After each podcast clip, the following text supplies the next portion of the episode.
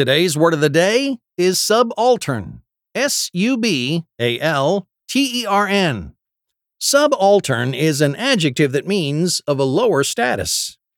Our word of the day comes from the prefix sub for below and the Latin word alternus, which means every other.